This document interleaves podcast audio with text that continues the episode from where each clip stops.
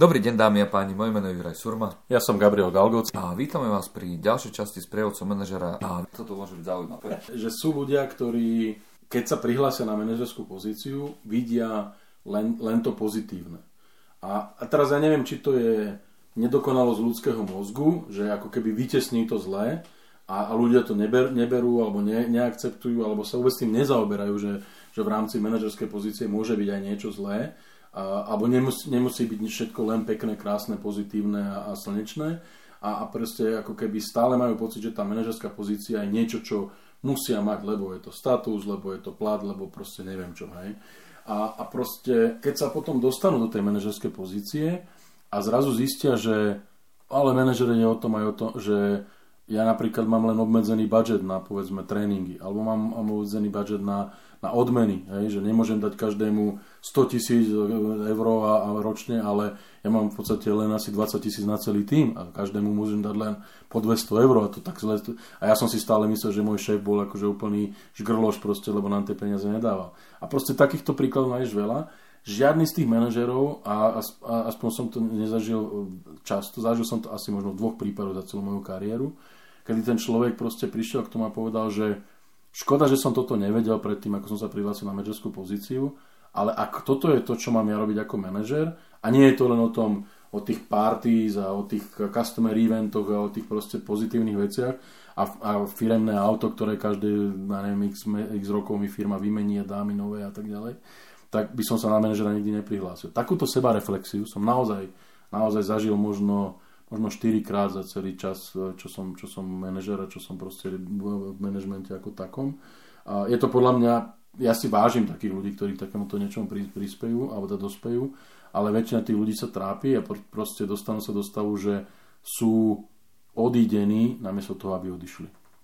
No ten dôvod, akože tých dôvodov môže byť viacero. Jedna z nich je Maslová teória potrieb, kde svoje potreby nahrádzam, alebo svoje potreby si uspokojujem práve tým, že sa škriabem niekde v rebríku a môže to byť pocit nejakého suba uspokojenia, že ten status, o ktorom si hovoril, že to je mi viac ako tá zodpovednosť, ktorú vlastne preberám. Alebo, a toto je taký ten druhý pohľad, je to v zásade obraz firmy, ktorá neukazuje reálne, čo ten manažer v zásade robí. Respektíve, že tento človeka promotneme nie je možno s kompletnou informáciou. Pretože, a vidíš, vieš, akože, pretože sa možno bojíme, pretože sa bojíme, že, že keby som mu naozaj povedal, čo všetko tam bude, tak mi to nikto nebude chcieť zobrať. Nemyslím si, Juraj, ako ne, nehovorím, že to takto je v 100% prípadoch, ale, ale nemyslím si, že vo veľa rozumných firmách, e, ktoré poznám, že by bolo ako keby nejakým spôsobom úmyselne e, zatajované, respektíve nekomunikované v podstate celé nejaké také ten, ten, pán, pán minister Richter používa ten výraz diapazón všetkých tých aktivít a či, či, činností, ktoré, ktoré, ktoré akože musí ten manažer robiť. Ono ako veľmi ťažko sa popisuje, že, že v podstate čo je tvoja denná náplň. Ako otázka je, že keď, keď ty prídeš na pohovor a, a sadneš si aj s človekom, ktorý tú pozíciu robí, a to je jedno, nebáme sa o manažerskej pozícii, môžeme sa bať o čomkoľvek. A do akej miery ti niekto je schopný popísať tú prácu. Aj keď ti niekto povie, že Juraj, prídeš do práce 9.00, štikneš si na vratnici akože svoju kartu, prídeš do kancelárie, zapneš notebook, prihlásiš sa, teraz sa ti tam načíta 100 e-mailov, ktoré prišli v noci a ty teraz ich začneš čítať, triediť, odpovedať na ne, niektoré vymažeš, niektoré proste neviem čo. Príde 10 hodín, ideš na poradu, ale zrazu musíš, na tú poradu musíš mať aj, aj pre, prezentáciu, report akože do akých detailov má niekto ísť pri, tej, pri, tej, pri, tej, pri tom prezentovaní tej, tej pozícii. Jedna vec, druhá vec je, v manažmente, manažment není statická vec. Minimálne, keď sa na to pozrie, že tam proste toľko premenných pre toho manažera, máš ľudí, ktorých máš v týme. Každý ten človek má nejakú náladu, žije v nejakom priestore, je ovplyvňovaný, pohádal sa ráno s manželkou, dieťa dostalo peťku v škole, alebo mu vypapulovala proste suseda, že, že jej parkoval pred domom proste a už ti príde do práce z inej, inej nálade ako včera, to znamená, musíš to riešiť. A takýchto ľudí máš v týme 10, 20, 100, 2000. Uh, máš v podstate e, dodávateľov, ktorí v podstate ti ako keby nejakým spôsobom ovplyvňujú veci, e, máš počasie, proste tam je toľko premenných v živote manažera, ktoré proste nastávajú, že ty jednoducho nie si schopný tomu manažerovi naozaj, a aj pri najlepšej zodpovednosti a pri najlepšej vôli, si mu není schopný povedať, že tvoja práca bude toto. A proste bez toho, aby ten manažer povedal, že no ale toto ste mi pri tom pohovore nepovedali. Alebo keby som ja vedel, že toto... Akože je to, je to proste niečo o tom, že ty teoreticky sa snažíš tomu človeku aj pri najlepšej vôli vysvetliť, opísať tú pozíciu, rozsah zodpovednosti, nejak, nejaký dopad rozhodnutí toho manažera a tak ďalej a tak ďalej. Ale stále očakávaš to, že ten, ten manažer sa bude vyvíjať, tá firma sa vyvíja, vyvíja sa prostredie, v ktorom, v ktorom funguje. Zober si už len také veci typu napríklad konkurencia, ktorá proste vplýva na to. Hej. Koľko je tých príkladov zo sveta, hej, Kodak. Prišla digitálna fotografia, manažeri, lídry Kodaku si mysleli, že digitálna fotografia je totálny blúd, to proste ľudia nebudú chceť, ľudia chcú mať naozaj tie fotky také ako keby v normálnej papierovej forme, lesklé, matné, 9 na 13, neviem, 10 na, na, na, na 18, proste neviem čo, len také výrez, takéto. A proste Kodak skrachoval, že proste ten manažer jednoducho je, je vystavený takému množstvu situácií, ono v konečnom, v konečnom dôsledku, keď od, od, od, odrežeš, alebo teda odignoruješ všetko to, čo som povedal, ľudia, dodávateľia, konkurencia, proste firma a tak ďalej a tak ďalej, tak v podstate práca manažera není o nič iná vo firme X alebo vo firme Y. Je to stále o tom. Ten manažer má nejakú úlohu, má nejaký cieľ, má nejaké zdroje a teraz sa bavíme o tom, že to ľudia, peniaze, nejaké suroviny a tak ďalej. A z toho má proste vyrobiť nejaký zisk. A, a, a samozrejme pre uh, majiteľa firmy alebo, alebo shareholdera, ten by chcel mať čo najväčší zisk, investujem euro a dostane za to 100 Hej, a pre e, zamestnanca ten by chcel mať najväčší plat a proste ten manažer stále je proste v nejakom kolobehu. Hej, hej, áno, áno. Ja o čom hovorím je, že práve preto sa využívajú tie, vieš, ty dáš, ty dáš von, že hľadáme manažera a tí ľudia, ktorí pravdepodobne reagujú na to, že majú ambíciu, že majú potrebu a že majú nejaké chcenie, tak na tú pozíciu sa nejak akože prihlásia. A tá firma využíva to, že tu je niekto a využíva to, že, že ak je zodpovednejšia, tak ten výber tých manažerov spraví zodpovednejší. Čiže vediac, že tá pozícia obsahuje toto, vieš, že a naozaj to bude takto náročné, tak preto tam dáme tohto človeka, respektíve pod, poskytneme mu túto podporu. Ale sú firmy, ktoré, alebo sú prostredia, kde tí manažeri sú radi, že nájdu nejakého manažera a dajú ho na tú pozíciu, pretože vedia, že funkčne tam má byť a tú podporu, respektíve to vysvetlenie mu neposkytujú. Čo mu poskytujú sú len možno, že ako keby benefity.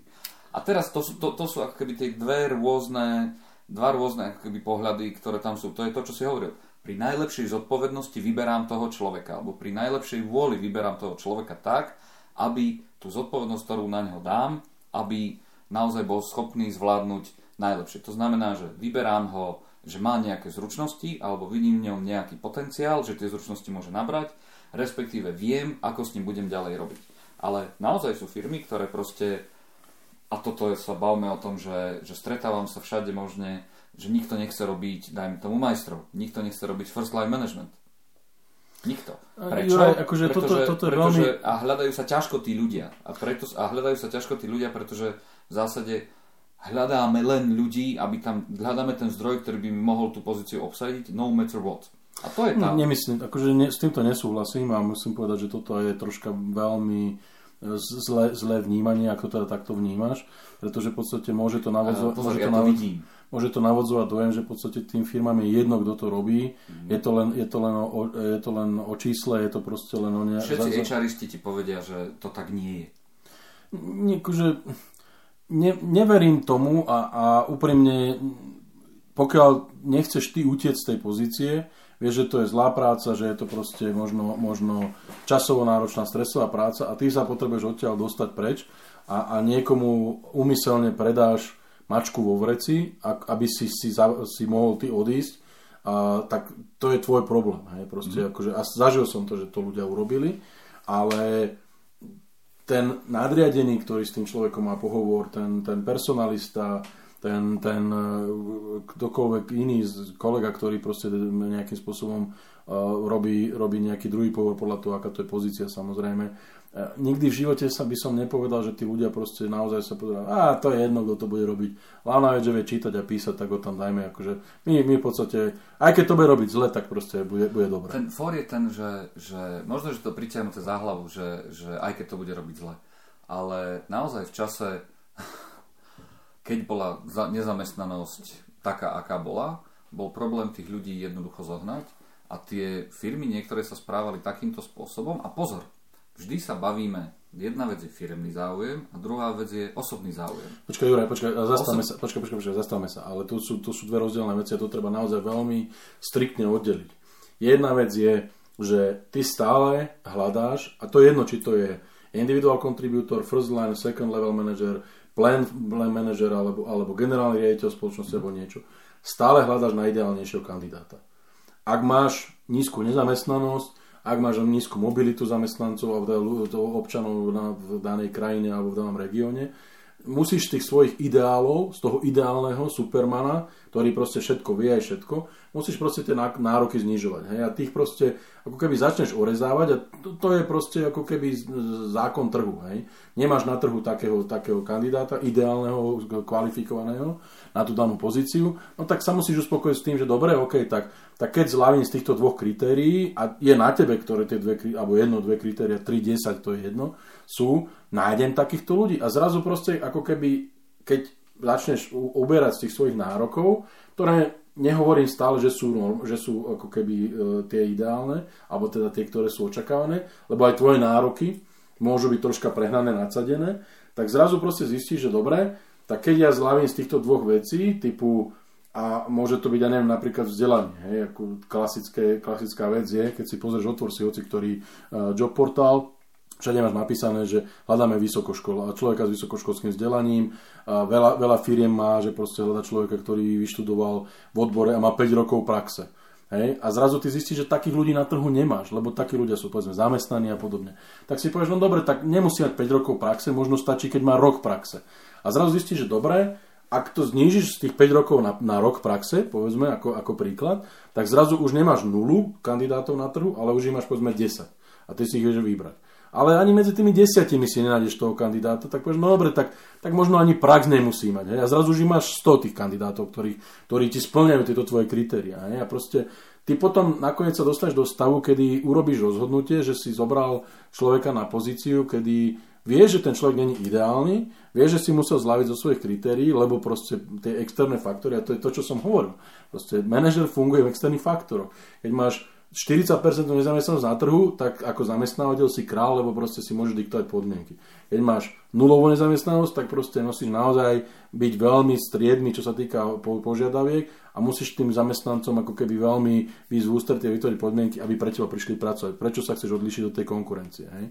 A ale stále sa ako keby vyhradzujem voči tomu tvrdeniu, ktoré si povedal, že firmám je jedno, kto tam príde, alebo firmám není jedno, kto tam príde. Lebo ja ako manažer, a bez ohľadu na to, či som zodpovedný, či som nezodpovedný, či som darebák alebo profesionál ako manažer, stále mňa budú posudzovať za to, že som vybral zlého človeka. Dobre. Máš tam ale ešte jednu vec. A to je osobný záujem toho, kto vyberá. No ale tak... Teraz, aby som to no. vysvetlil. No ten človek, ktorý vyberá, má nejaký osobný záujem. A ten osobný záujem úplne kľudne môže byť, nechcem s tou oblasťou nič spoločné. Mm?